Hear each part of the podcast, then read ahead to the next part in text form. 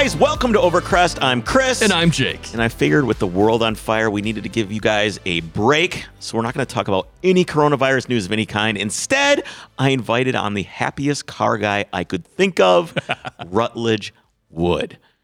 Absolutely. And it's an awesome interview. It's Very really cool fun. from I had, I had a lot of fun talking to him. He's got some great stories, super good talker. Um, I also want to talk about a few project updates, some stuff going on with the 190E and my Porsche and your your dad's truck and your 911. That's right. But before we get there, what have you got for us? Yeah, let's talk about our sponsor, Omaze. Omaze is a fundraising platform that offers once in a lifetime experiences, including dream worthy cars. So far, they've raised over $130 million for charities around the world. And right now, Chris, Omaze is giving away a brand new Porsche Taycan Turbo. And as I mentioned on a previous episode, I had the opportunity to ride in a Taycan Turbo, and they are amazing. And if that wasn't enough, Omaze is even throwing in 20 grand cash that you can spend any way you like, since you obviously won't need to buy gas for this thing. So they'll even fly out to LA to receive the keys from factory's Porsche driver, Patrick Dempsey himself. Wow. So that's quite the prize package. The best part is that every donation supports a good cause, and in this case, you'll be helping cancer patients through the Dempsey Center. They're committed to making life better for people managing the impact of cancer, caregivers, and family members of all ages. So head over to omaze.com slash overcrest to check it out, and with a donation of $10, you're entered to win. That's omaze.com slash overcrest, and be sure to use the code overcrest50 to get five, or I'm sorry, 50 bonus entries. Uh, I think it's a good time to make sure that you're doing what you can when you can, especially for people. charity to help people. Exactly. Everybody needs a little bit of help right now. So, yeah, make sure you head on over there and get involved and uh, help out the Patrick Dempsey Foundation. So, Chris, what has been going on with your cars? So I'm basically ready on the 911 to do the Schutz, which is the which is the It's, it's the German branded undercoating. is the German branded undercoating from Würth, Right. And uh, it's the correct stuff. So I've right now I've got I'm almost entirely done with all of the welding, almost Okay. very very close. I had to actually cut and slice the front pan on one side because just to get it to fit, it just didn't fit. Nothing Right. kind of fits. Yeah. Um, so I had to slice that open. Peel it apart a little bit. This is outside the structural element, so we're on. We're talking over by the inner fender on, Sure. the, on the bottom. Yeah. So- So, I had to. It was about half an inch off. Oh, wow. So I had to just and these are all reproduction stamped steel panels that, for whatever reason, just are slightly off. well, my car is slightly off. and between that and also, yeah so it's it's been a little bit of a journey on that section of the car but everything else is spot welded together or rosette welded together i guess is what you would call it or plug welding some people Yep. call it um, the pan is in the latch panel's done the hood opens and closes by the way i did get stuck with the hood Oh, I, I couldn't know. open the hood. That's the worst. It was the worst. Um, but yeah, I basically I've got etching, uh, self etching primer on most of the stuff right now. So I'm just waiting for some seam sealer and schutz from uh, And from Würth buttoned up. and then I'm going to get all that stuff done, and then it's I don't know. I don't know if I should put the fenders on the car and send it to a body shop and say, hey, you know, I know that these are in the right spot. Let's get the doors Oh, sure. lined. Let's get the fenders painted. The the underside of the fenders have to get schutzed too. Okay, yeah. Otherwise, you know, if you drive on a gravel road, it's going to look like popcorn exploded underneath. There's all these little dimples and a, a situation going on. And uh, the 190e, I got the wheels in the mail, and sadly, they're not as quite as nice as I'd hoped they were. you were going for the OEM Plus look on this. Yeah, well, the wheels are cool, but there's some curb rash. Mm. So I don't know if I should try and like sand them down and paint. I think I I've might. done that. yeah, I think I might just take them and say, "Hey, make these perfect." Sure. And I don't know what it'll be. It'll probably be 600 700 dollars to have the wheels completely refinished. Um, they're 16 by 8s. So they'll of the same version of the wheels I have now. Sure, And then I got tires too. Got Okay. tires in the mail. Um, the springs are here. I bought a spring compressor. So have you ever seen what the springs are like in an old Mercedes? All the old Mercedes are like I've this. not. It's not a MacPherson style Right. coil over strut. 'Kay. You know, not a coil over, but a coil coil spring over the strut assembly. Sure, yeah. And then the strut is in the middle of the coil and it's all one piece. This and uh, this is kind of like the rear of most cars where you have a spring separate from the strut. Sure. And it's like that in the front as well. But the front, the, the rear kind of falls out. Not a big deal. You can just take the strut out, lower the control arm, boom, spring Mm-hmm. Yep. comes out. The front, the spring is about 40 inches tall. That's an ex- that's an exaggeration, but it is really really tall. And you- Okay. so you can't get when you have a uh, a standard spring compressor kind of clamps on and then you screw down both Yeah, sides. yep, exactly. These don't fit. You can't mm. clamp those down enough Right. to get the spring out. So you have to buy this special spring compressor mm. that goes on the top and bottom of the spring. Okay. And then you put a rod in the middle. Yep. And then you screw that rod down and it cinches itself. Why? I have a stupid question. Why don't you just cut them out? Uh, because that is a lot of tension on those springs. They are very, very compressed. They're very. I'm not kidding when I say they're they're very big. I mean, they've got to be 30 inches when they're unsprung. Yeah, just They're- get your angle grinder, put on some safety glasses, let her rip.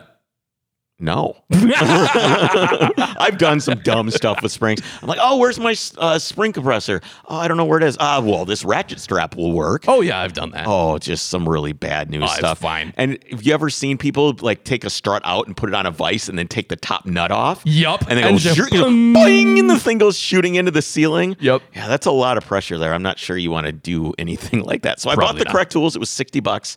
Um, it showed up from Amazon, and uh, we're just gonna compress the springs, pull them out, and put the. I've already Get got this thing slammed. I've already got the Bilstein struts in. Yep. And so all I got to do is put those on. So it's wheels, tires, springs, good to go because I can't leave anything alone. I've still got the red wagon, and maybe I'll just keep the red wagon since nobody's buying any cars right now. I've Yeah. got coilovers for that sitting in the garage. Maybe I'll put the coilovers on that. There you go. And then I'll have two lowered cars that are mine, and it's just too much, but I don't care. And I have uh, some brand new BBS CHRs you could put on that thing. Ooh, can I just?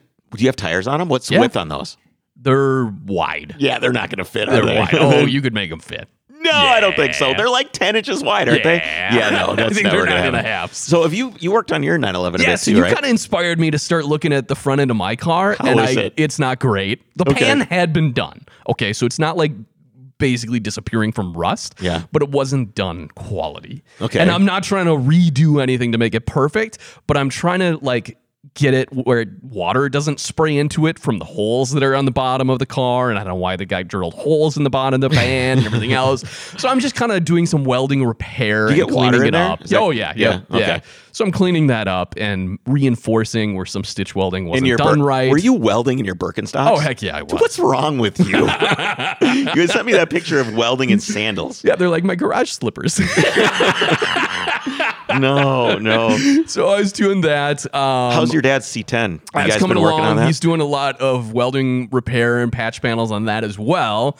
And then I also bought uh, the lowering spindles, the drop spindles for the front, and also the disc brake upgrade setup. Are you So doing air ride on that? I forget. That's the plan. Okay, are you going to make your own kit, kind of? No. are you going to have not a, a it? digital kit, or are you going to just have valves with It'll just pressure be gauges? valves. Okay, Yeah. just nice and simple.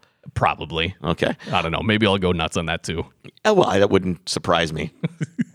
All right, before we get uh, Rutledge on the horn, what have you got for us? Yeah, let's talk about Petrolbox. Petrolbox is a monthly subscription service specifically made for the automotive enthusiast. It's actually perfect for this uh, time that we're in, Chris, because they assemble garage gear and deliver it right there to your doorstep. You don't have to go anywhere. You can get detailing supplies, tools, apparel, garage gear, stickers, publications, and you'll get it right there to your doorstep every single month. There's two levels of subscription to choose from. The Petrolbox Basic costs less than 20 bucks a month, while the Petrolbox Premium gives you even more gear for $39.95. Check them out at mypetrolbox.com and use the code OVERCREST at checkout to get $6 off your first month's order. And I want to remind everybody to hit that subscribe button. Yeah, if you're podcast. just finding us, there's a lot more where this came Yeah, from. We're coming up on 200 episodes right now, and hit that subscribe button and share with your friends. Like I always say, don't be selfish. Share with your friends. That's right. It's the right thing to do. All right, guys, let's get on the horn with Rutledge Wood.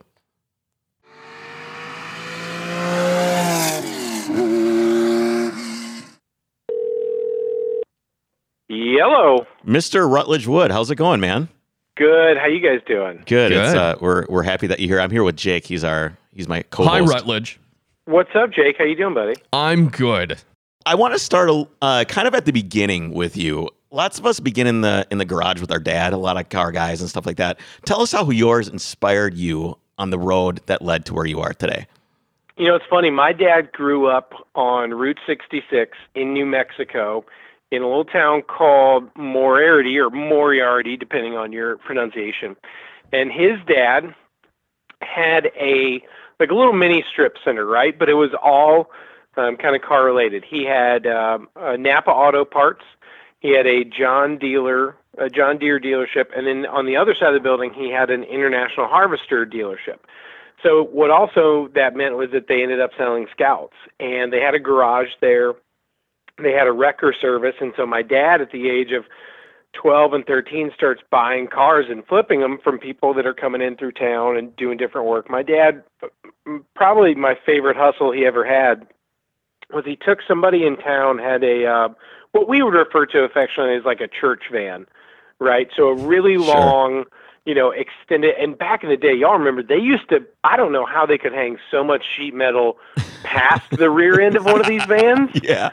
Right, like they'd never do it now, but you'd see like what looked like an extended van, and they all kind of look like someone had welded an extra three feet, and they even just like the way the body seam ran was weird, but Like they had to sacrifice another van just to build Yeah. this van. Just bolted and it was back. like totally acceptable back in the day. They'd never do it now. So he took one of those that someone had flipped, and my dad cut the roof off um, right after the B pillar and cut all the the window lines out, and he sold it to the only person in town who could ever benefit from something like that, and it was the pine straw guy. And those kind of like weird automotive hustles is really where I got started. So um, my mom and my dad met in Texas. My mom's from Birmingham, Alabama, which is where I grew up. So they ended up uh, moving back there, and and my dad was was always around cars and in cars, so he got me started. But then it's funny, we didn't really like work on him that much. He had a corporate job and and didn't really have time to get that dirty and wrench. But um, he ended up with a old Mercedes. It was an 80 or an 81 240D Oh, that's the slowest car ever built. ever, ever. And it was the four speed, which gave you this false sense of security as a kid. Like, we must be really cooking. And then when you get old enough to see above the dash, you're like, oh no, there's people walking faster than we're in third gear. I got one of those But- for my wife. It was mint, absolutely perfect, but she wouldn't drive it. She said it was too dangerous to drive. It was that slow.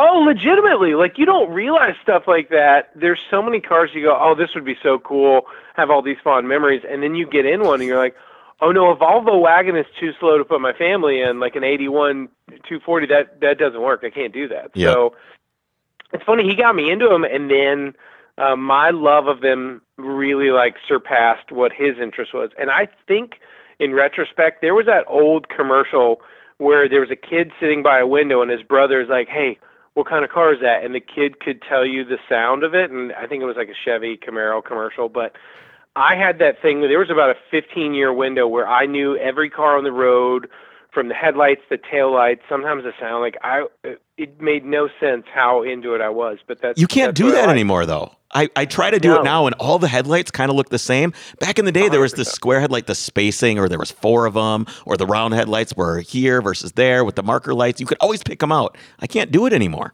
yeah, you could pick out a Crown Vic from two miles away, which was handy. Oh, it really, especially when they all started getting sold used, and then you you would move out of the way of one because you're like, oh no, this cop is coming. It's just some dude in an old Yeah, detective exactly. car. And he put the Looking. cow catcher on the front just to screw with people. Oh, it's the K- Tanner Foust and I talk about it all the time. If you need, if you drive a lot, or if you need like a, you know, for those of us who travel a lot, the airport, the airport is like a place with no laws or rules when it comes to cars. So people will physically assault your car at the airport for some reason. They get out of the car like with both feet in the door to make sure like there's no zombies around, whatever it is. but we always said, a, you know, a Crown Vic with a brush guard is the perfect airport car because you can. They're curb rated at I think 30 miles an hour.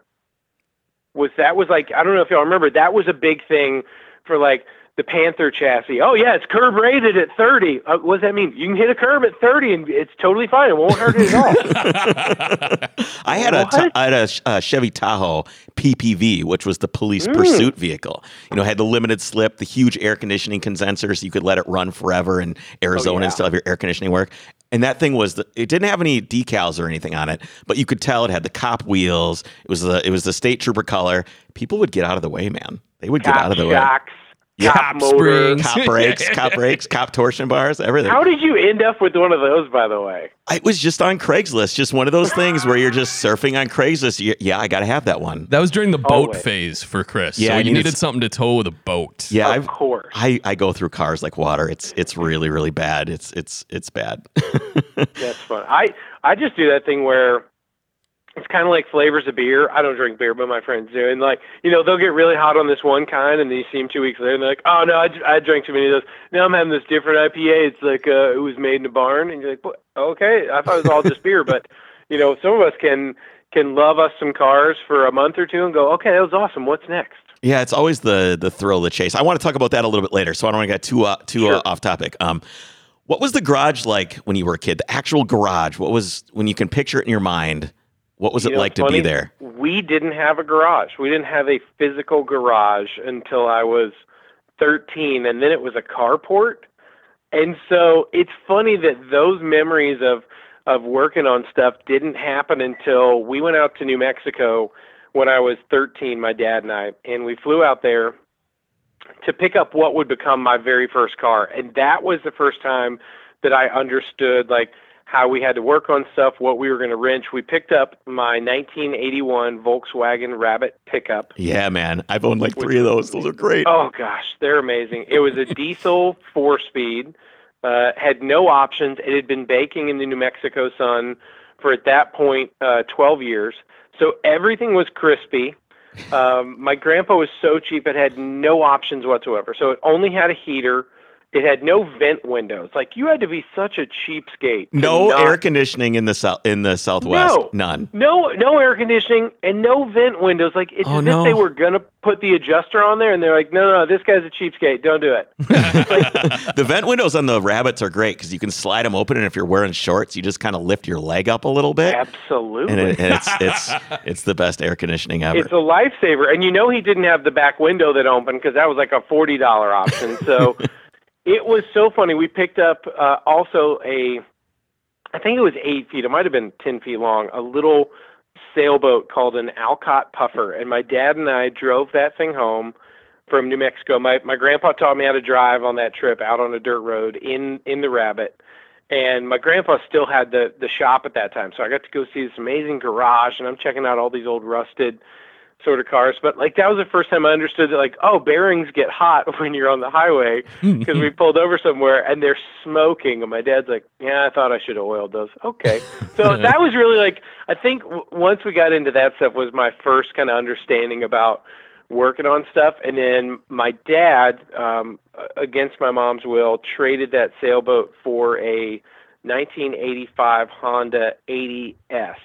So it was an enduro motorcycle, 80cc on-road, off-road. And in Alabama, you Wait, your mom traded the sailboat for the no, motorcycle? My mom was so mad about it, but my Oh. dad did it. okay, I was like, whoa, mom know, sounds cool. Cool. yeah, right. She is. She just is not cool with that. So, but in Alabama, when you're 14, you can have a motorcycle as as long as I think it was 250. If it was under 250 cc's, you could have that. So I drove it to middle school a handful of times when my mom wasn't paying attention, and like I had friends. How with far did you have to wheel that thing away from the house before you started it up? I could I could do it two or three doors down. It was quiet enough you wouldn't hear it. And I'd Rutledge, also I, like I also had an 80cc Honda Enduro.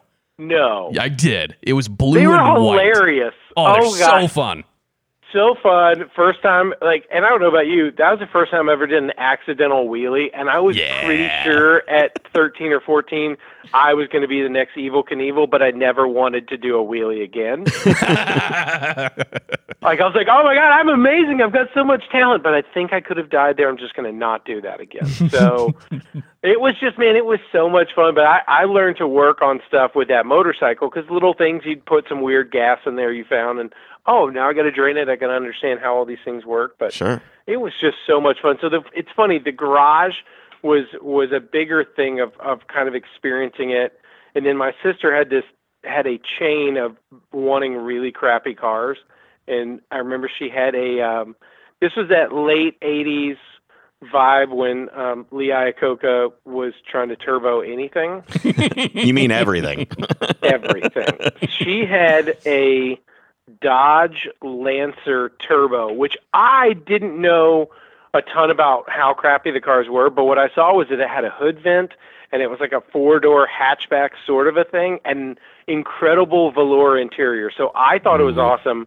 She hated it, and it was just the biggest piece of crap she ever owned. But that helped me learn on uh, on a few things too. What was the first car that was truly yours that you actually loved? Because I didn't really love some of the first cars I drove around with the family, but what was the one that you fi- first fell in love with?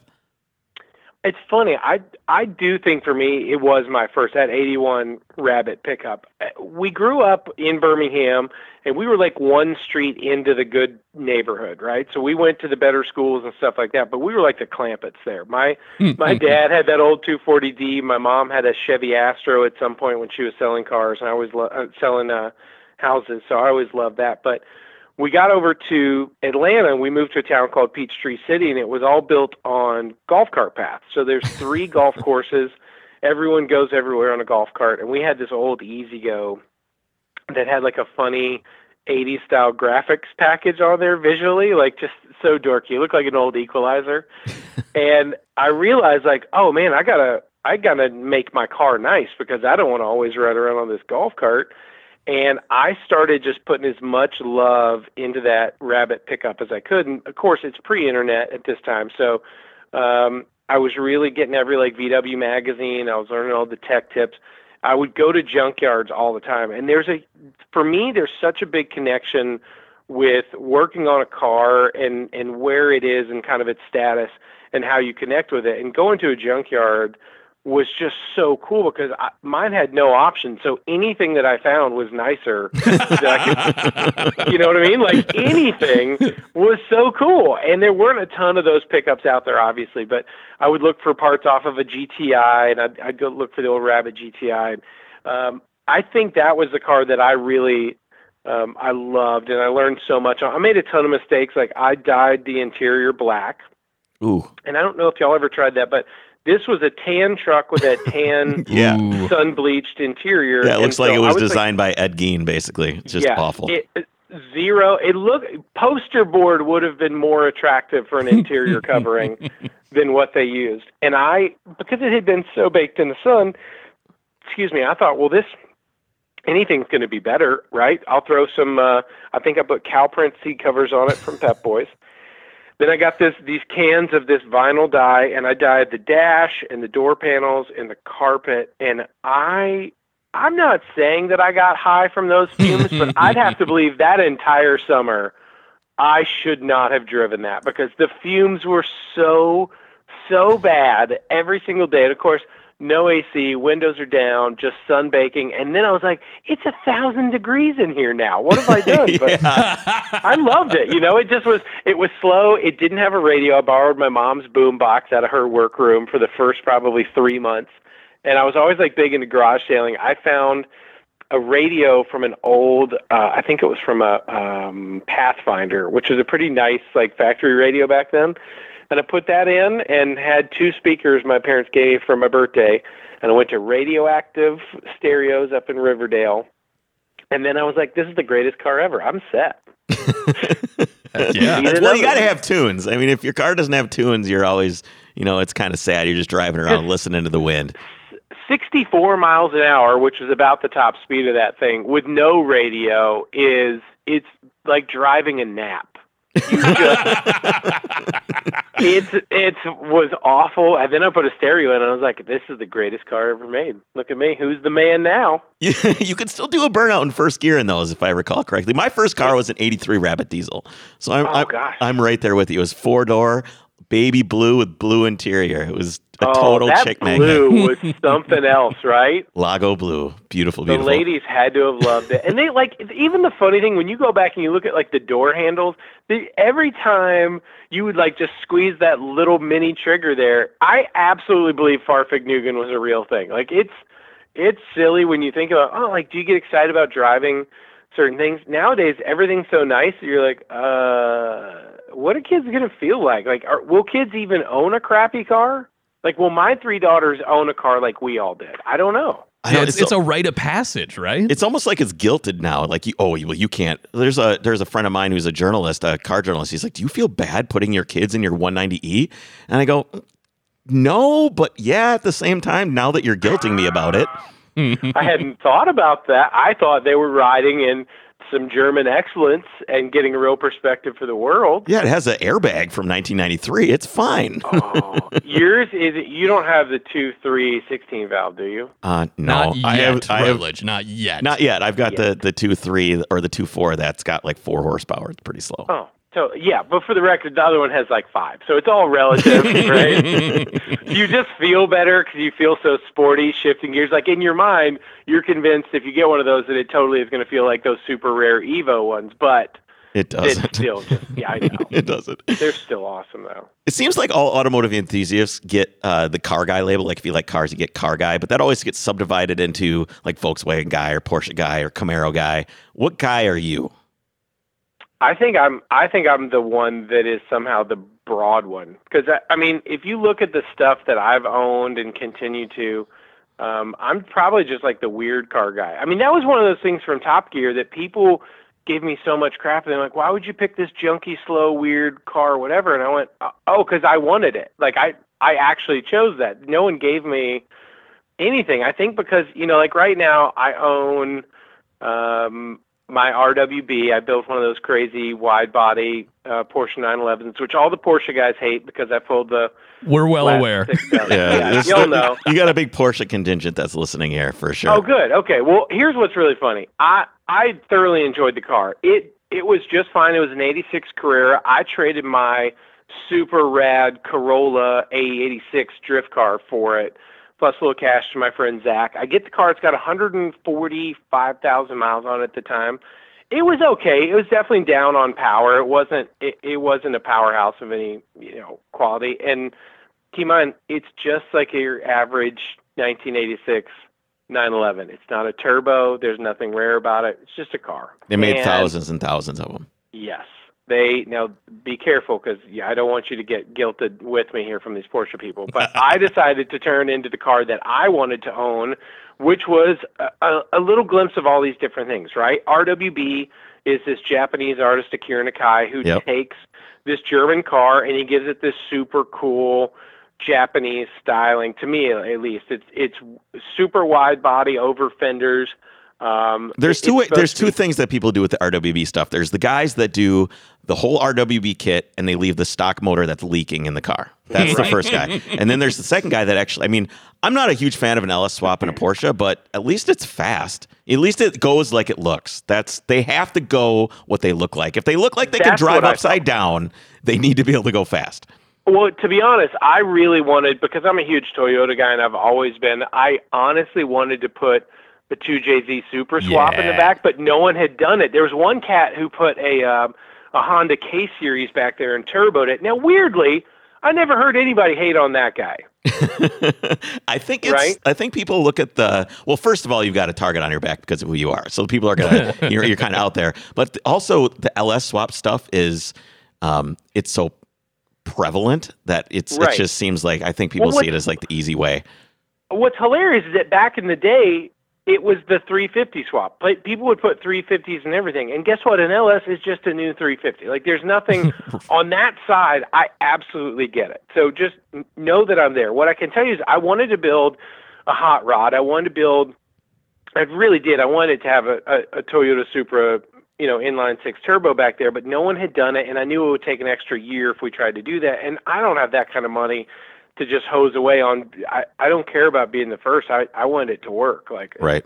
you know what I mean? Because so so many of these cars are so rad, but it's not to me a car that you just stare at. It's a car you go build and thrash and go drive. Like at least for me, I don't I don't rub them with diapers. I don't want to stare at them. So I I looked at what it would cost to pull that engine out and put something else in there, and I I got the same money. I got nine grand, which was a low ball offer from these dude douchebag guys. But um, I, I took this low ball offer, um, and and turns out I went to Summit Racing and and bought a 525 horse LS3 to pop in there. Uh, Bill Rader helped me build a G50 uh, gearbox that I built. I I found on eBay. Put a huge limited slip back there, and I just want you to know I get why people might not like it, but if you ride in this car with me, you'll feel differently. And You'll I smile. can say that You'll smile. Be- You absolutely will, which is the whole purpose of of owning one of these. Like, it's not.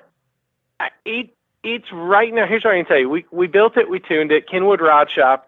Uh, my friend Randy that builds all my stuff with me. We built it at his place, and even he was like, "What the hell, man? Are you are you serious?" I was like, "Randy, just trust me. It's going to be awesome." He's like, "Okay, man. I'm. I mean, I don't build Porsches anyway, so I, they're they're not going to hate me. They already they don't even know me, so they'll be fine." I was like, "Yeah, you don't worry about it." But um, it's we had it tuned to 492 at the rear wheels for a car that weighs probably 2,800 pounds, I just want y'all to know it was too much. And it was also, it was like, it was so, it was so powerful at that point and hard to drive that I was like, oh God, I ruined the car.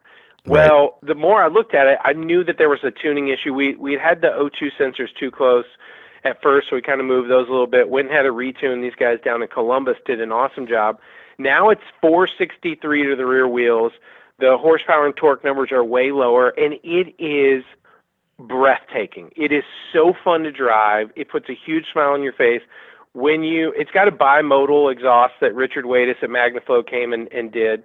Um, so I have like either Wake the Dead or um, or Satan's here. I have those two choices of exhaust volume, and man, it's just it's the gnarliest thing I've ever owned. But then I also like I'm building a one JZ powered Toyota drift truck uh, at my friend's shop, Koru Works. From what truck? They, what truck is it? It's a '94 Toyota pickup. I bought from this couple that owns an antique store near us. And I was just going to make it like I wanted a 94 Toyota pickup in high school. I, I didn't have one. I couldn't afford one. I had my 81 Rabbit. And then at some point, um, it's probably 04.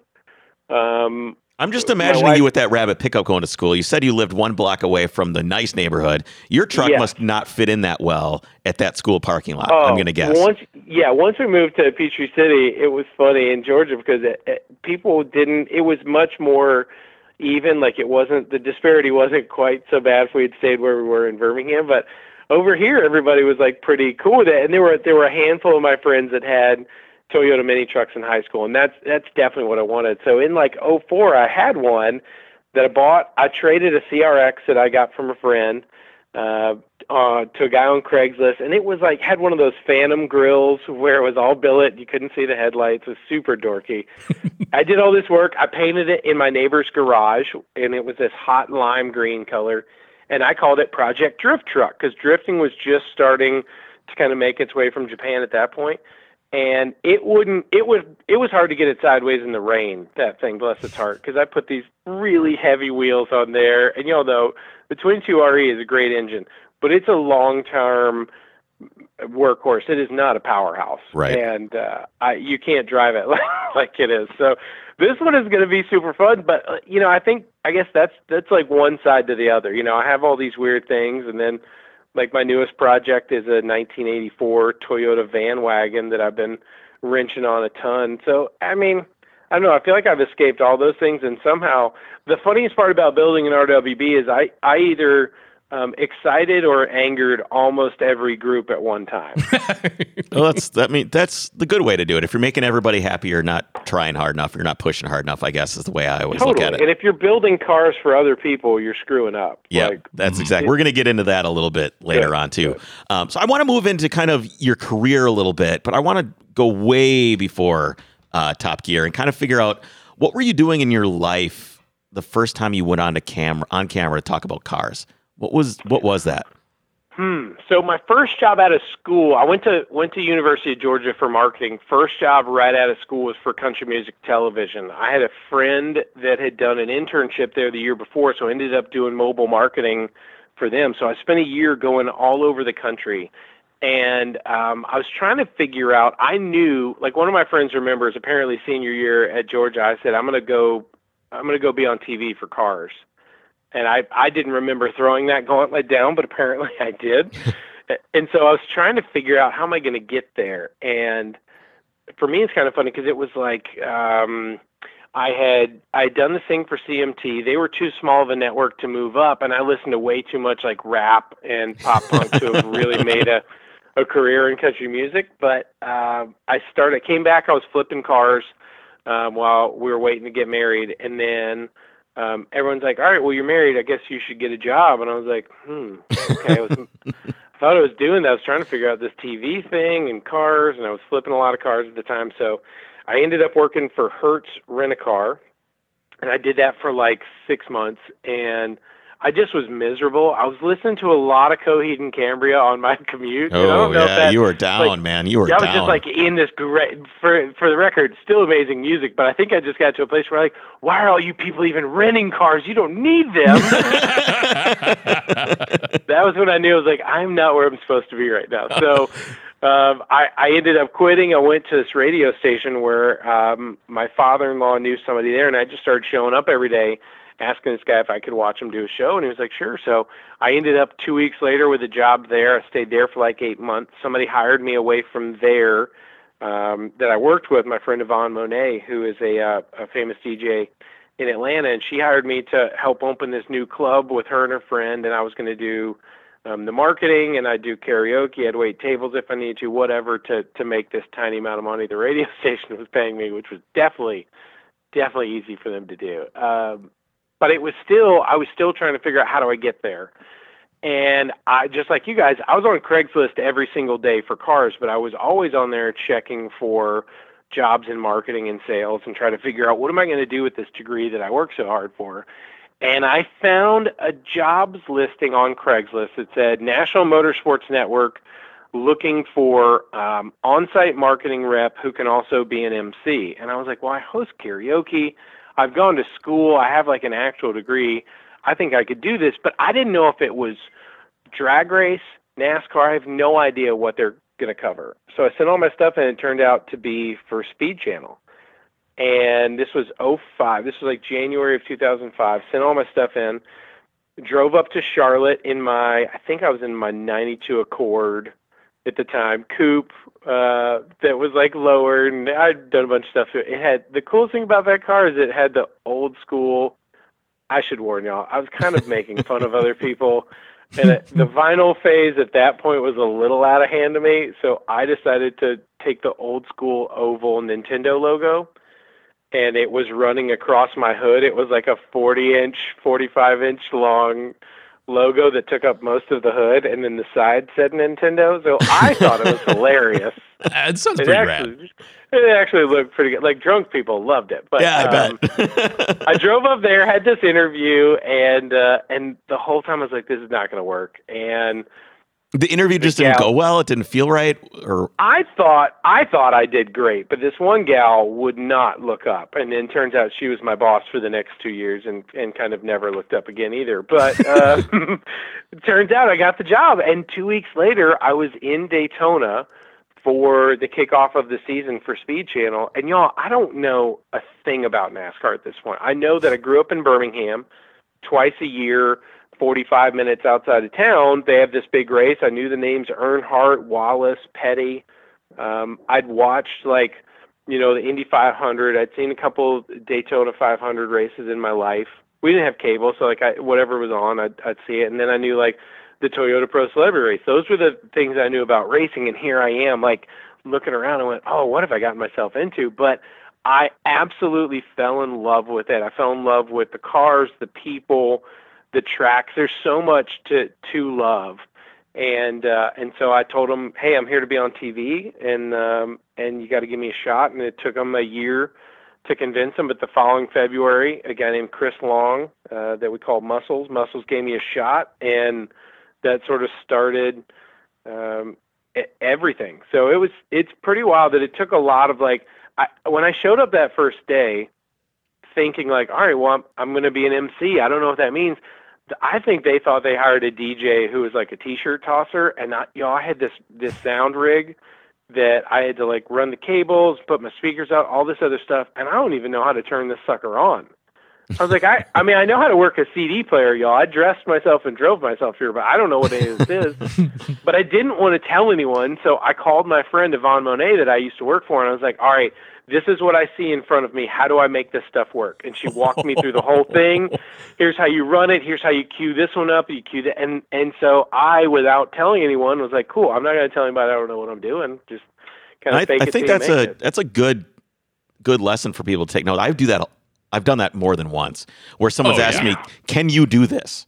And I go, in my head, I'm like, I have no idea. On the outside, I'm like, yeah, I'll absolutely do that for you. And then you kind of just got to figure it out as you go. Fake it till you make it. Completely. Well, the, the funny juxtaposition for me is if you jump ahead to uh, the end of 2014, Speed had turned into. I stayed with Speed for the next 10 years. They turned into FS1, right? They were always owned by Fox, but Fox decided we're going to get away from just motorsports and car stuff. We're going to become this all 24-hour sports channel. And I went to go meet with NBC because I I definitely wanted to to be at a different spot. And here at this point of confidence, I've done Top Gear. It was still going on at the time.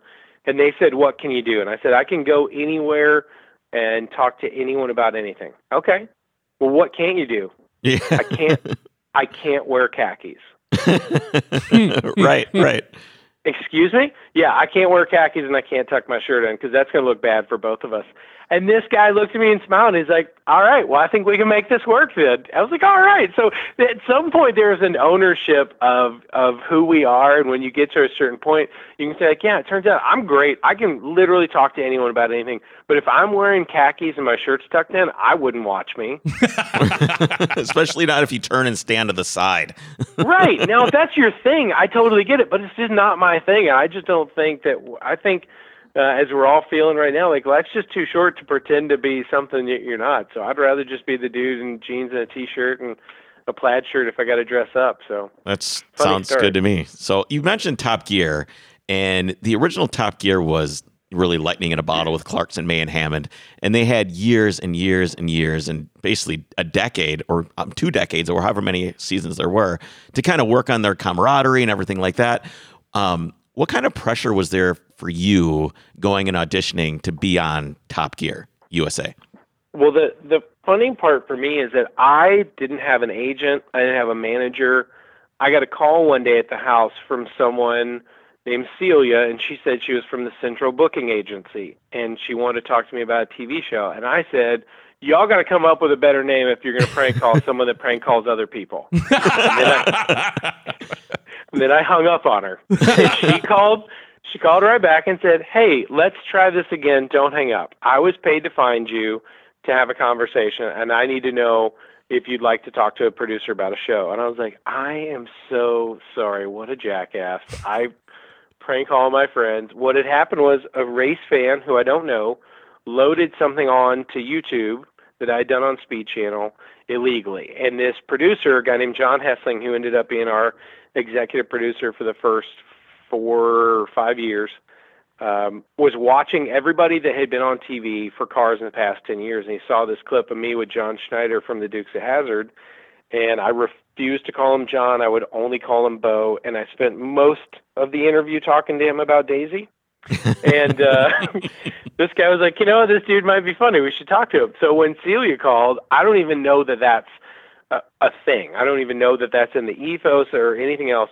And so she ends up saying, "Well, um, I can't tell you what it's for, but like, you know, would you like to talk to this person?" Of course. So this guy John calls. He says, "Hey, what do you know about Top Gear?" I was like, "Oh, I know that it's the greatest, you know, automotive show um, in the world. I know there was a, a failed pilot at NBC that um, that y'all were going to do, but that's about, you know, as, as far as like what's current." And he's like, "All right, fantastic. So you know everything. Um, we're gonna we're gonna make another one, and." Um, it's going to be on a cable network. I can't tell you which one, but we would love to have you come out and talk to some other people about it. And I was like, when you say come out, what does that mean exactly? And he's like, oh, to come out to LA. And I was like, okay, well, this is weird.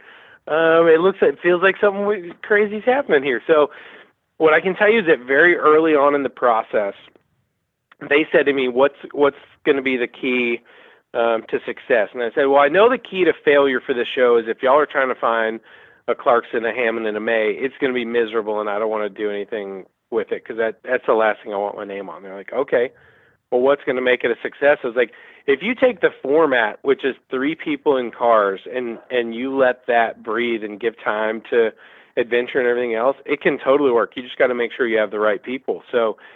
Tanner and I got paired up really early on. We were at like this, I guess it's an audition. Again, I didn't even know because I'd never been on one um, there were all these dudes there that I knew from TV. Xzibit was there, uh, Bill Goldberg was there, Um, I'm trying to think who else. I'm RJ just trying to picture Xzibit now on Top Gear. Yeah, that would have been. In- Yeah. Well, Wow. like you, you pair him with like Brian Unger was there, and I knew Brian from TV. There's all these cool people, and then there was a bunch of like, um, how do I say this? There's a bunch of like really good-looking dudes who you knew from TV, but you have no idea what their name is. There were a bunch of those guys there. the guys with the square jaws. Yes.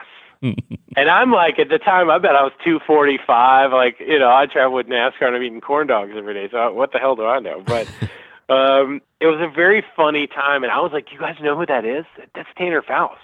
And everyone's like, nah, I don't, is, is he on a show? I was like, no, he's a two-time drift champion. Like, he's, uh, you guys don't know that supercars exposed nothing? No. Oh, wow. You guys, I thought y'all liked cars, huh? So it was funny. We got paired up and then, um, Adam was was a choice that history had, had always really liked, and so he said, "Oh, let's put you three together."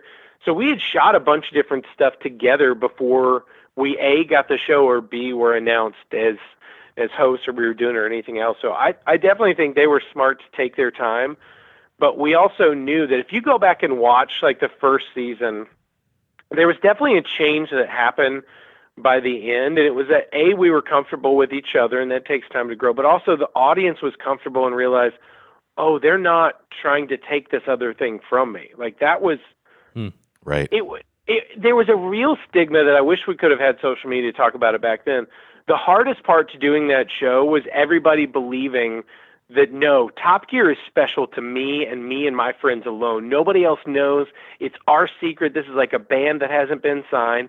And the downside to that was those idiots didn't realize that it was not a secret and everyone loved the show. And at the time, it was the most viewed television show in the world. So it wasn't like the hate we got so early on was like you're trying to be something else. Like no, no, no.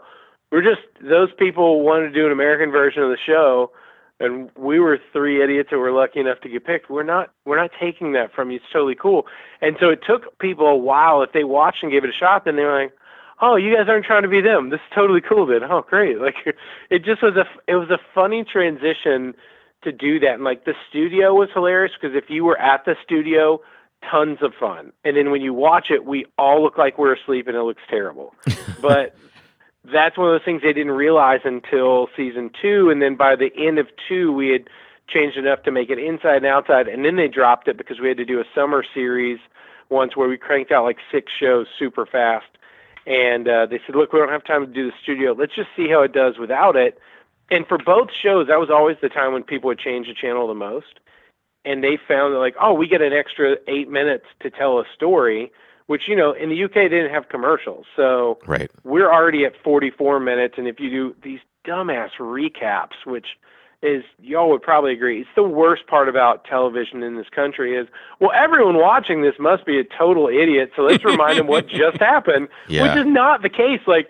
I mean, if you've been watching Tiger King or anything else on Netflix, there's a reason that they don't have mid-episode recaps. It's because I'm still watching. I didn't go anywhere, you weirdo. So anyway, but I think I think those changes over time um, really made a big deal. And then like the bummer is that we didn't get canceled, but you can't like there's no press release for hey two so these two people got in a fight and it doesn't have anything to do with you guys. But uh, people are gonna think y'all are out of a job, so enjoy. What do you mean? So, uh, you like a lot of times, if a show doesn't perform well, you would get canceled. Meaning, um, this is like this is the it's like the, the ride at Six Flags, right? You must be this tall to ride. So that's how Right. typically shows are measured. That's not what happened with ours. So if you look at the timeline of the UK show and when it imploded over Yep. cold cuts, nice. nice Yeah, that's okay. You're talking Yeah, about the fight with Clarkson and the producer. I got you. I got you. I got you. I don't know if fight is the term I would use. Conflict. I would say assault. Like if you're going to be that big of an idiot, just call it what. I mean, if somebody walked up to you and punched you in the face, I wouldn't call that a fight. No, no, yeah. I guess So, I probably. I'm old school. I'm old school like that. Um, so that implodes and BBC proper panics because that was such a big moneymaker. Because the way BBC works is they make a show and then they sell it around the world. And all these different places where they put it is how they make their money back for the original production, how they hopefully make a big profit. So our show is a co production with history and BBC. And so when they came together, one says, "All right, I'll put in half the money, and I own it here, Canada, and Latin America." Great. BBC says, "We'll put in our half, and we'll own it everywhere else in the world." Fantastic. So now the kicker is, we of course only get paid from one place, which is here, which is fine. But um, that means like all the reruns, all those other things, those guys didn't get paid from it either. But when we started, our show was benefiting the UK guys, so they always, they truly always wanted our show to succeed. And uh, Right. Hammond was somebody that was always super supportive, and we did a couple things um, with him. And Tanner had done some um, stunt driving for them when they came over and did a bunch of their stuff. So there was always like because we had the same producers, we had a bunch of the same camera people. Like it was it, it was one big family until that. So BBC scrambles and they decide overnight Top Gear is going to be seven people, and we're like, but that's not that's not Top Gear. You're to ruin the show. And they're like, we're we'll show you. We're gonna the new show is going to be seven people. And we're like, don't do it. You're to ruin that show. Why don't you just put ours on?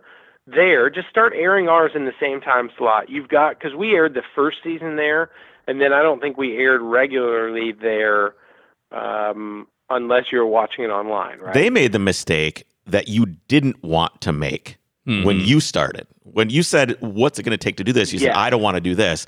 That's exactly what they did over there. They tried to replace them with like personalities and everything else. A hundred percent, but they did it plus four, and that's you don't have enough time to invest in people, and and how could the three of us watching connect with seven people in that short of amount of time? Like you don't, you can't grow that, mm-hmm. and everybody knew that from the onset. Plus, it's like it, it, you don't have to reinvent the wheel overnight. Like you can take five minutes here and come up with a game plan, but that's not what they did. So we're in our last season. Um, what ended up being our last season, we were in season six.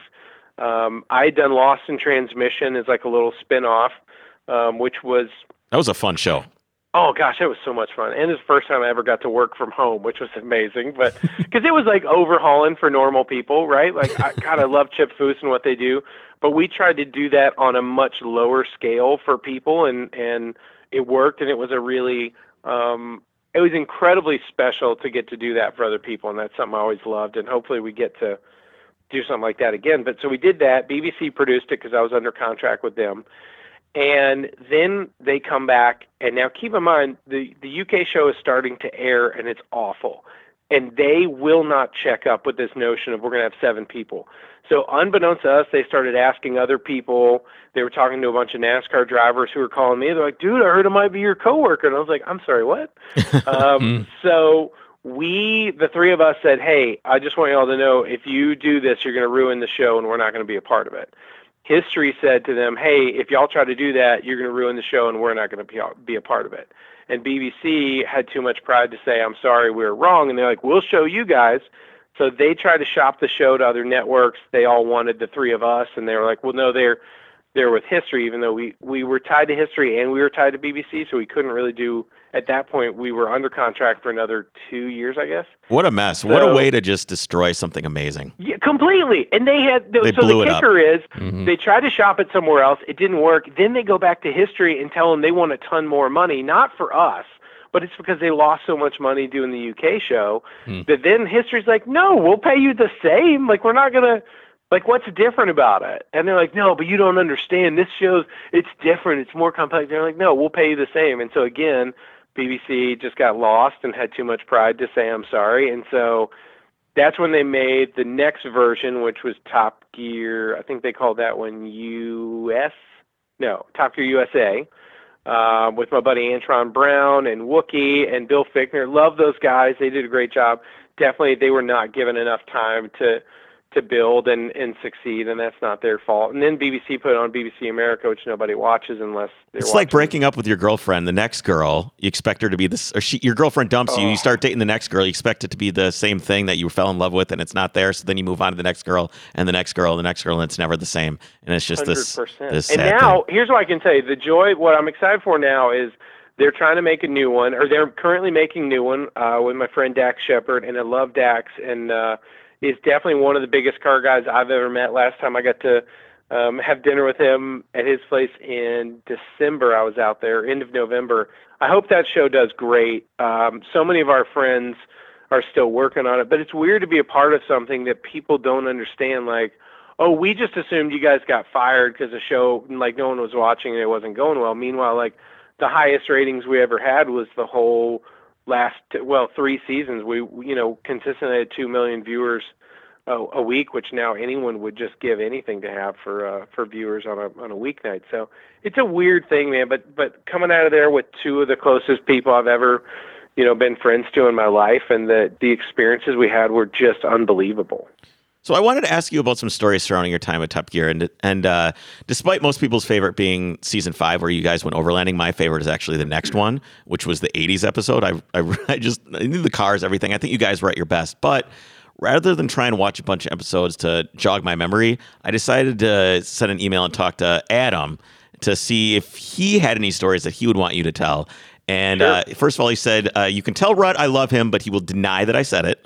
So none of this can actually be verified to come from him, which is which is true. So he says uh, he gave me a couple quotes, and he said that these would kind of pique your memory. He says, "quote You know I'm gonna get sick." Is there uh, what what story was? What have we got there? The the '80s show was amazing. I've also that's the one that he had the Grand National, right? Yes. I've Which never there's zero percent chance that thing cost five grand. None. it was I I bet it was seventy five hundred bucks. Had a huge rust hole in the frame and in the body, which of course didn't make the show. I knew it was going to blow up the moment I saw it. Do you know why? Why? What could that car have on it that would signal to someone like me that it was not going to last? Slick tires. Methanol kit. Oh. the moment, y'all, the moment I saw the meth injection kit, I was like, "Do you guys know how to use this? Did they give you any instructions? Is there any like, you know, what were those little bottles of? um I can't remember the people used to get it, it, that they would cheat with those, and it was like a windshield um thing for the winter. It was some little additive. I can't remember the name. It was like a crazy de-icer that was just loaded. Oh, yeah, I know what you're talking about. I can't think Yeah, of the I name. can't of it. the one, Hot- It's but like it had- hot or, or heat or something. Yeah. Oh, that's what. Yeah, it was like that. H E E T or something. Yeah. So Mhm. it I, it had that kit, and I was like, "You guys, we y'all better hurry up because this car is going to blow up, turned off." And they're like, "What are you talking about?" so anyway, that car was great. Um, I've never seen a car blow oil out the tailpipe like you were just tipping over I a container. It's it was unbelievable. Um, but we went to Mexico, and uh, and I was a little nervous at the time. There was definitely a lot going on. excuse me, with um, some pretty active cartel stuff. So I was a little nervous going down there as like a C or a D level cable celebrity, and people thinking that the cameras were worth way more. When it like just Way more than your life. yes. I was like, you can take the cameras, just leave the camera people. They're all lovely. so we go down there, and uh, and then of course I've never been to Mexico at this point. It's lovely. The people are great. But the whole time I was like, I can't drink the water. I don't drink beer. I can't have ice. And so you know I'm gonna get sick. Just became my battle cry. And they'd be like, Hey, do you want to go with us to? uh We're gonna go down here eat some street tacos. Like, you know I'm gonna get sick. I can't. I can't do that. And I turned out didn't get sick at all. It was fine, but it was I was nervous the whole time. Lovely people. the other one is the clock is running with me and those hands. Oh gosh, do y'all remember? Um, so a lot of the shows, I not I don't want to say a lot. I'm going to say a third of the shows we did were these kind of fundamental starting points that the UK show had had. So one time they built like a snow vehicle. Well, in Atlanta we had what we called snowpocalypse, which is where we didn't think it was going to snow. It's not going to snow. Holy crap, it's going to snow. Everyone leave right now. And we flooded our interstates with the entire working force of Atlanta and all the schools and everything else. And then it started snowing. And it snowed on these people in traffic. And it was only like an inch, maybe three quarters of an inch in most places, but it was crippling because no one was moving. And so we decided to create this way to make sure that no one ever got stuck. So we built a, uh, a school bus. We took a short bus. We lifted it, did a solid, solid axle swap up front, put it on 44 inch boggers, and put a snowplow on the front. And we went up to this. Wasn't this there a flamethrower too? Yes, there was I a remember flamethrower on the roof. It was glorious. We went up to Maine, um, it, right out by the Canadian border, and I wish I could remember the town, but there was like an Air Force base up there, and um, and and we did all these crazy things. Well, they had a whole bunch of mannequins that we were using to transport in the van and uh, in the bus. And Tanner and I at lunch one day started playing with these mannequin hands, and Adam thought it was funny. We're like we'd we'd stick them in our coats, and then we'd go into like an office at this base, and we keep trying to pick up the phone physically with these mannequin hands, which is really, really childish and stupid. But then we'd we'd be sitting there, and I'd like run one of these hands through Adam's hair. and Tanner and I think it's hilarious, and I I've got the only like loose pair, and he's like, "Oh, it's real funny. It's just keep it up, keep it up." We keep doing it, and then I'd like poke him in the ear with it, and and at some point he said, "Clock's running with me in those hands," and we were like, "Oh." oh, he doesn't really mean it. He's not that mad. I touched his shoulder, so and like each time he's like, "Hey, don't seriously, don't touch him." I was like, "Cool, man, cool, just relax." And I put the mannequin hand on his shoulder. I just we could not stop laughing. We think it's hilarious. Uh, Tanner's driving. Adam and I are on the first seat on the passenger side back, um, and Adam is inside the seat, so he's closer to the window. I touch him that last time, and he stands up, and it is like a roid rage. He, his eyes turned red like laser beams. he stands up in this like Hulk-like move, and he goes to the door. We're going down the highway, right? We're probably, and it was slow. We're probably doing 45 or 50 in this thing. And he doesn't open the door. He pushes the door, which, you know, those school bus doors have that funky little latch sort of system, the swing thing. Yeah, yeah, he yeah. Bends, he bends the metal bar. He's pushing so hard to shove these hands out, and then he sits back down without saying a word. And we are in tears. We're laughing so hard. There's got to be some weird repressed memory there. Like, Yeah, I mean, there's something going on. That's what we said. We're like, man, call a therapist. This is so real. And he's like, I told you. I told you clock was running with me in those hands. That's another great battle cry of ours. So, looking back, what was your favorite experience filming Top Gear? Oh, there were so many good ones, honestly. You got to I mean, pick we- one. You got to if you have to forget all the rest and remember one on a desert island by yourself. What's that one memory you got to take? I I have to say, I mean, you mentioned Alaska; those were great. Um, when we went to Iceland, it was one of the coolest um, things I've just ever seen. You know, the like number one, being into history, the fact that someone bamboozled the world and named Iceland Greenland and, Greenland, Iceland, right? Like, what an impressive historic hustle that was. Yeah, that's that's uh, that's pretty good shit. It really is. They just when you go And they there, haven't you- changed it either, Rutledge. Don't you think at some point they would have been like, all right, guys, jigs up, Guys, right? it was a look. They were fooling. They didn't want you to go there. Let's name that one the correct thing. We'll call it. No, no, no. Maybe they got It- lost. maybe it could have been that. I mean, I watched They a had the lot. map upside of- down. yeah, maybe the map was upside down. Like maybe it was the Masons. Who knows? Uh, It was something crazy. But everywhere we went at Iceland was just so. It was so beautiful and so dangerous at the same time. You know, for us to be on top of that glacier, which was on top of the volcano, when we were there, that volcano had gone off every 50 years like clockwork, except it's 20 years overdue. And while, you know, in like the past five years, that, that one next door, they call it E15 because it starts with E and it's 15 consonants long. Um, it had gone off, right, and messed up all sorts of European travel. Well, they kept saying this one we have to have a plan of exit because if this thing starts to go off it's going to melt that glacier and cause a flash flood beneath it so you can't go this way or that way um, and but don't worry you'll have um, you'll have three hours to get down if it starts to go off but it took us two days to get up there what am i going to do with three hours right. Nothing. Not a thing. Get a good seat. I have no idea what you do at that point. But it was so cool to see the Northern Lights in person. Um, if you ever watch that show, there's this really cool um, time lapse shot that our friend Mikey was doing. I didn't know Mikey was out there, and that's why you can see this little figure go out because he's so far back. I walked out and I stood in this shot. Didn't realize I was in a shot for like 25 minutes. And as it plays out, it's probably eight seconds in the show. But I stood out there until I physically hurt so much that I had to go back inside because I had just never seen anything like that. And the way that the stars and the sky just move in front of you is it's it's an amazing feeling. I've never seen anything like that. So um, I got to put Iceland at the at the top of the list.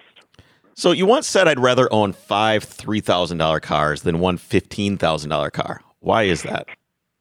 I think that variety of of life and and having something fun and different to drive is is a big part of me and who I am. You know, I I uh, my Toyota van wagon that I've been working on this 84 puts the biggest smile on my face. And I bought it off of, now it's weird people don't use Craigslist. I got it off the Facebook marketplace in Charlotte. I flew up there for a show and drove it home. Um, I, so I think that notion of having, you know, five crappy cars is way cooler than having one okay car. I don't know why. I just I've you, always loved Has that it. gotten ruined a little bit though? With the 80s and 90s cars, are all the cool ones are fifteen thousand dollars now. They totally are. I listen. I don't want to. I don't want to disparage anybody, but Cash for Clunkers took the cars that we love Hmm, down so hard, and we all look for like, oh, why is it so much fun? Honestly, that's why. Because all the ones that were still decent got squashed, and whatever. Seriously, whatever jackass said, okay, we'll give them a bunch of money for them when they trade them in, but then when they go to a junkyard, let's pour this stuff in the engine so it grenades. Like Mhm. that guy. Hmm. That wasn't cool. Fuck that guy. Seriously. Right? Because think of how many things like uh, we could be driving a Grand Wagoneer right now with some massive 454 that you pulled out of something. No, we can't because they've all been grenaded and then crushed. Like, oh, it just hurts so much stuff. But yeah, that's that, And that's Jake and I always of- talk about the car. The, the most uh, environmentally friendly car you can buy is the one you Is the own. car you already so own. they it was such a waste of resources and a waste to force people to buy all new stuff right. you know that had to be newly manufactured in lieu of destroying all these things that already existed and already were It's there weird, isn't it? Like just and and it's one of those things you wonder. Like when we, I remember as a kid when we'd read about certain things that happened in history and whether it was like the New Deal or you know interstates, whatever. Like, are kids going to read about cash for clunkers? Or like I don't know how far out from that we have to get for like okay so there was this one time yeah Tell you man what, we'll sell you a new car. What are you going to do with the old one? Here's the thing. It's going to sound weird. We're going to blow it up first, then we're going to crush it. how wasteful it's sad Oh, okay. That's weird, but cool, man. I guess, yeah, whatever. yeah all right well i want to do a couple listener questions and then i have one more question for you at the end Great. Um, so low life on Instagram has uh, with a lot of numbers for vowels in his name says, "How was it competing in the one lap of America, especially in that sweet Toyota Sienna?" You know what was crazy is uh, one lap of America.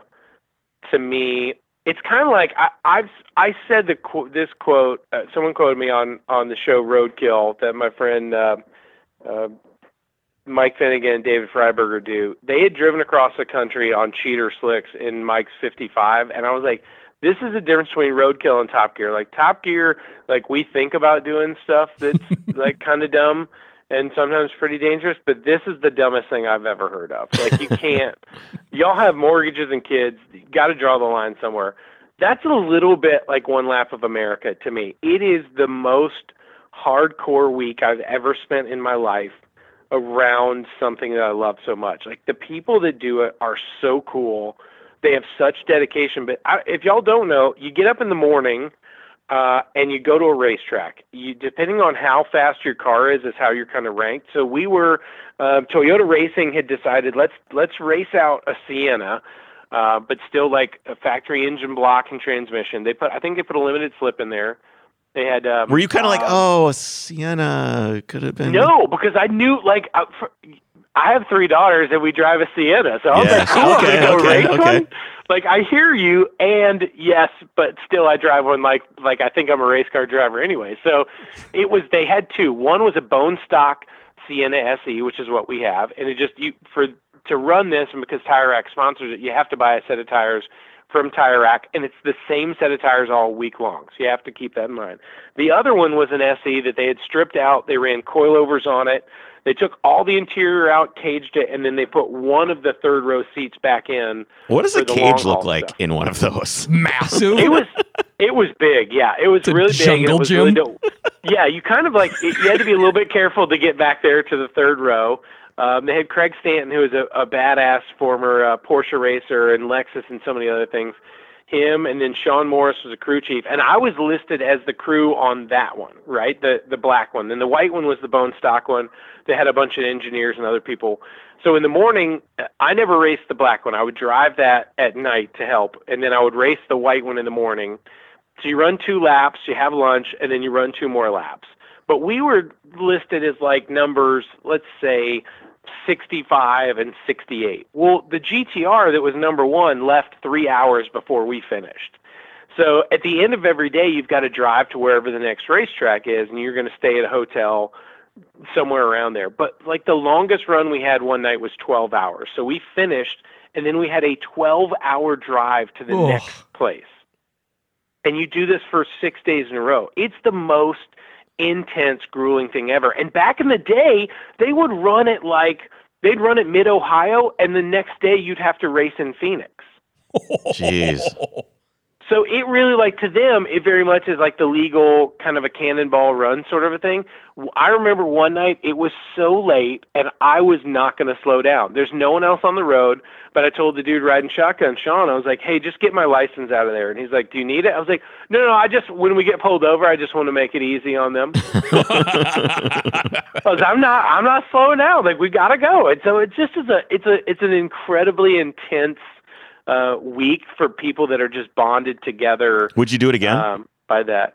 I might. I, I definitely Tanner and I've talked about doing it together. I I definitely think having a car that is uh, is way faster, so that you would be able to just based strictly on your start time, is hugely important. So, what car would you Um, pick?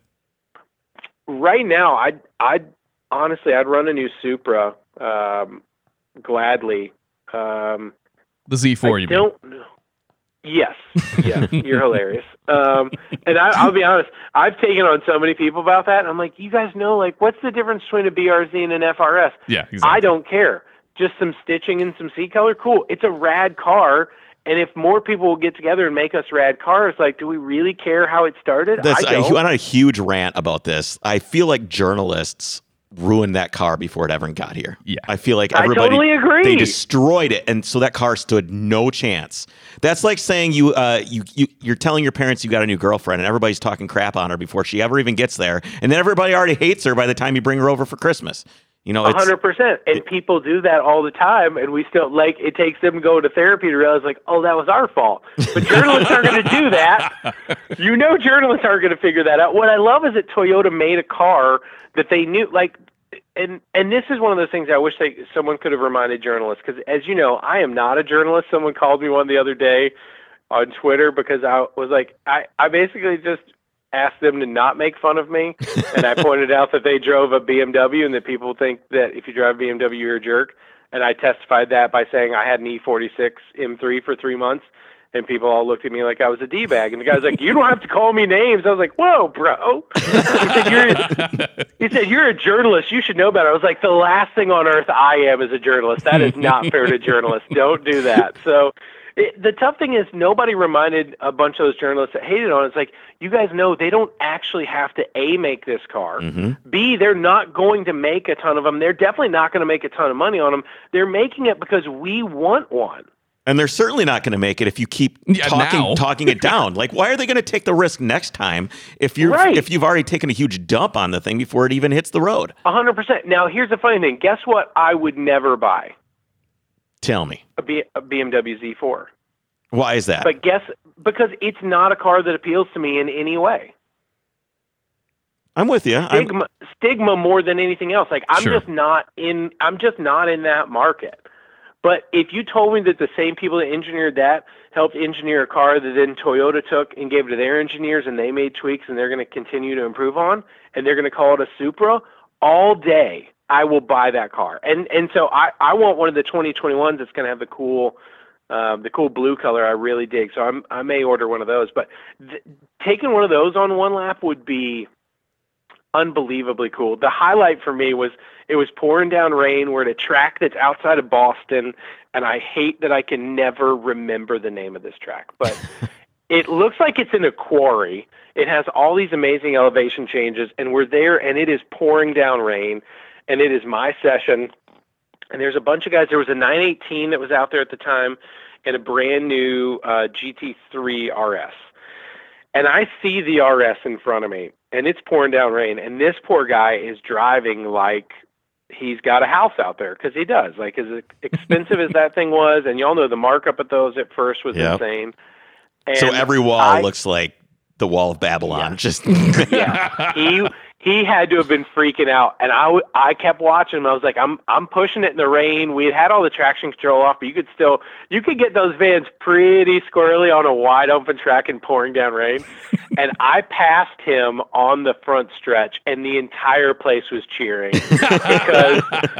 You know, for me and my ego, I was like, I'm the greatest race car driver alive. Look what I just did. And this guy's like, oh, that van's kicking up so much water. I hope I can see the turn. Like right. totally different, but we were on the track at the same time. And that to me is what honestly makes one lap so cool. Those people that that do it and and you know Brock Yates and the family, everybody, it, it is an amazing event. It just is. People should know it's way more hardcore than you think. So Chad SCI asks, is your next build going to be something electric, Tesla swap, or something similar? Are you ready for that? That type of stuff? No, to be honest, like I think it's fine. I, I've seen, um, I saw that electric RWB that was at SEMA two years ago. I thought that was really neat. Um, it doesn't. How do you say this? It's cool, and I know that stuff is coming. It just doesn't interest me in the same sort of ways that hot rodding. And I, I'm one of those people that I think the term hot rod is not used appropriately near enough. Like I don't think it just applies to an old Model A. I think the stuff that we all do is is considered hot rodding um, on so many things, and so I just don't have the same level of interest um, yet to to do that with uh, with a car. I'm one of those people also that, like I know Tesla's made some cool stuff. I just don't think they're a car company, and I don't think they will make cars that long. So um, that dude's obviously very bright, and I think all of the you know the house uh, focus stuff and what he's doing on business is way more um, relevant and important to what they're doing. But um, I do think it's interesting to see how they have kind of thrown the automotive industry so many curveballs, and I think that probably helps everybody in the long run. Yeah, imagine being in the boardrooms of some of these big three right now. You know, just what are we going to do? Yeah. What are we going to do? That's, I mean, I think it, that's the biggest thing Tesla's done is is they've pushed, really shaken up the market. Is pushed uh, how cars are designed, how they're prototyped, and everything else. You know, with 3D, totally. 3D printing, everything is just moving so much faster now that they that now that they've brought an entire market to bear. Um, so before we go, what makes a cool a car cool to Rutledge Wood? What what makes for a cool car? What makes for a cool car? That's a, that's a really great question. I, I guess it's how it speaks to you. Um, you know, a minivan is cool to me because it means I can get my family somewhere um, safely. But I definitely like I want to tint the windows. I want to throw some cool wheels on there. You know, I run Continental tires on everything I have. Like I, I want to make stuff my own. So for me, the reason like this '84 Toyota van wagon, I realize that they are funky and weird to a lot of people you know, mid-engine, it's hard to get to the engine because it's under the seats. Like they're funky, but I just always thought they were so cool looking.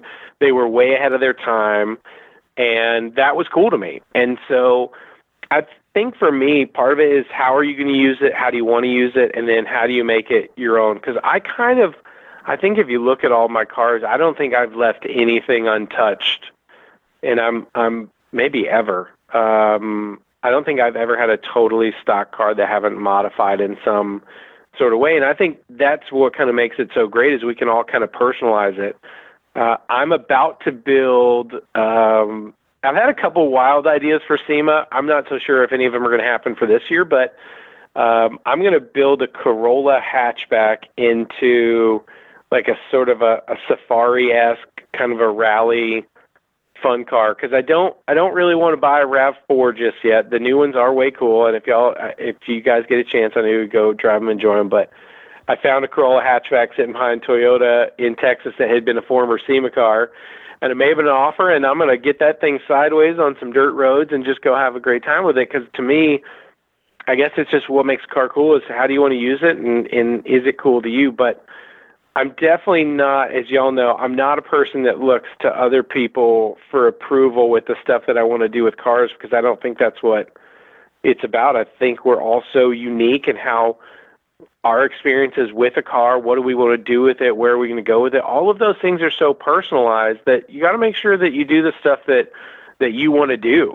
And I think we're really lucky to have the kind of aftermarket support we do for so many vehicles under the sun, old and new, uh, to to make things exactly the way you want them. So I think the stuff that makes them cool to me is is probably the things that just make it cool to just me. I don't know. Like you know, I drive a purple supercharged Tundra every day, and it puts the biggest smile on my face. And I think that's what it's it comes down to is if it's putting a smile on your face and it matters to you, that might be it.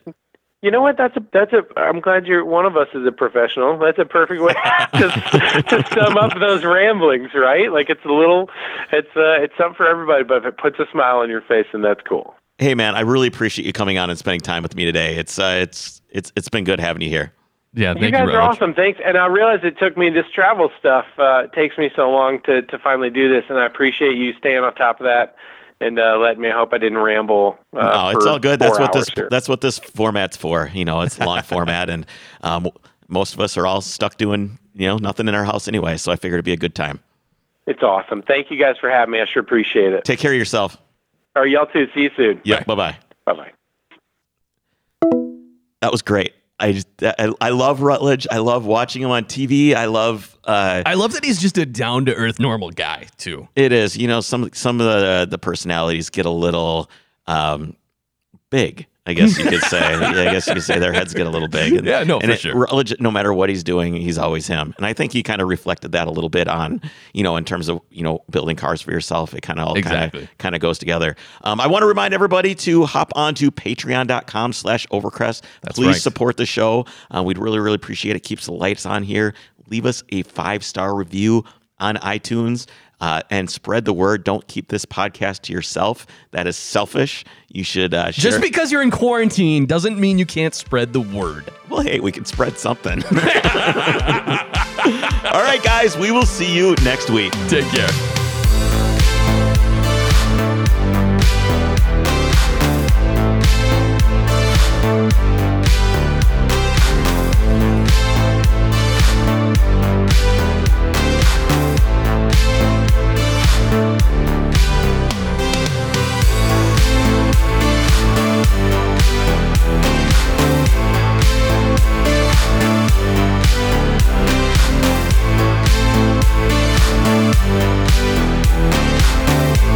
We'll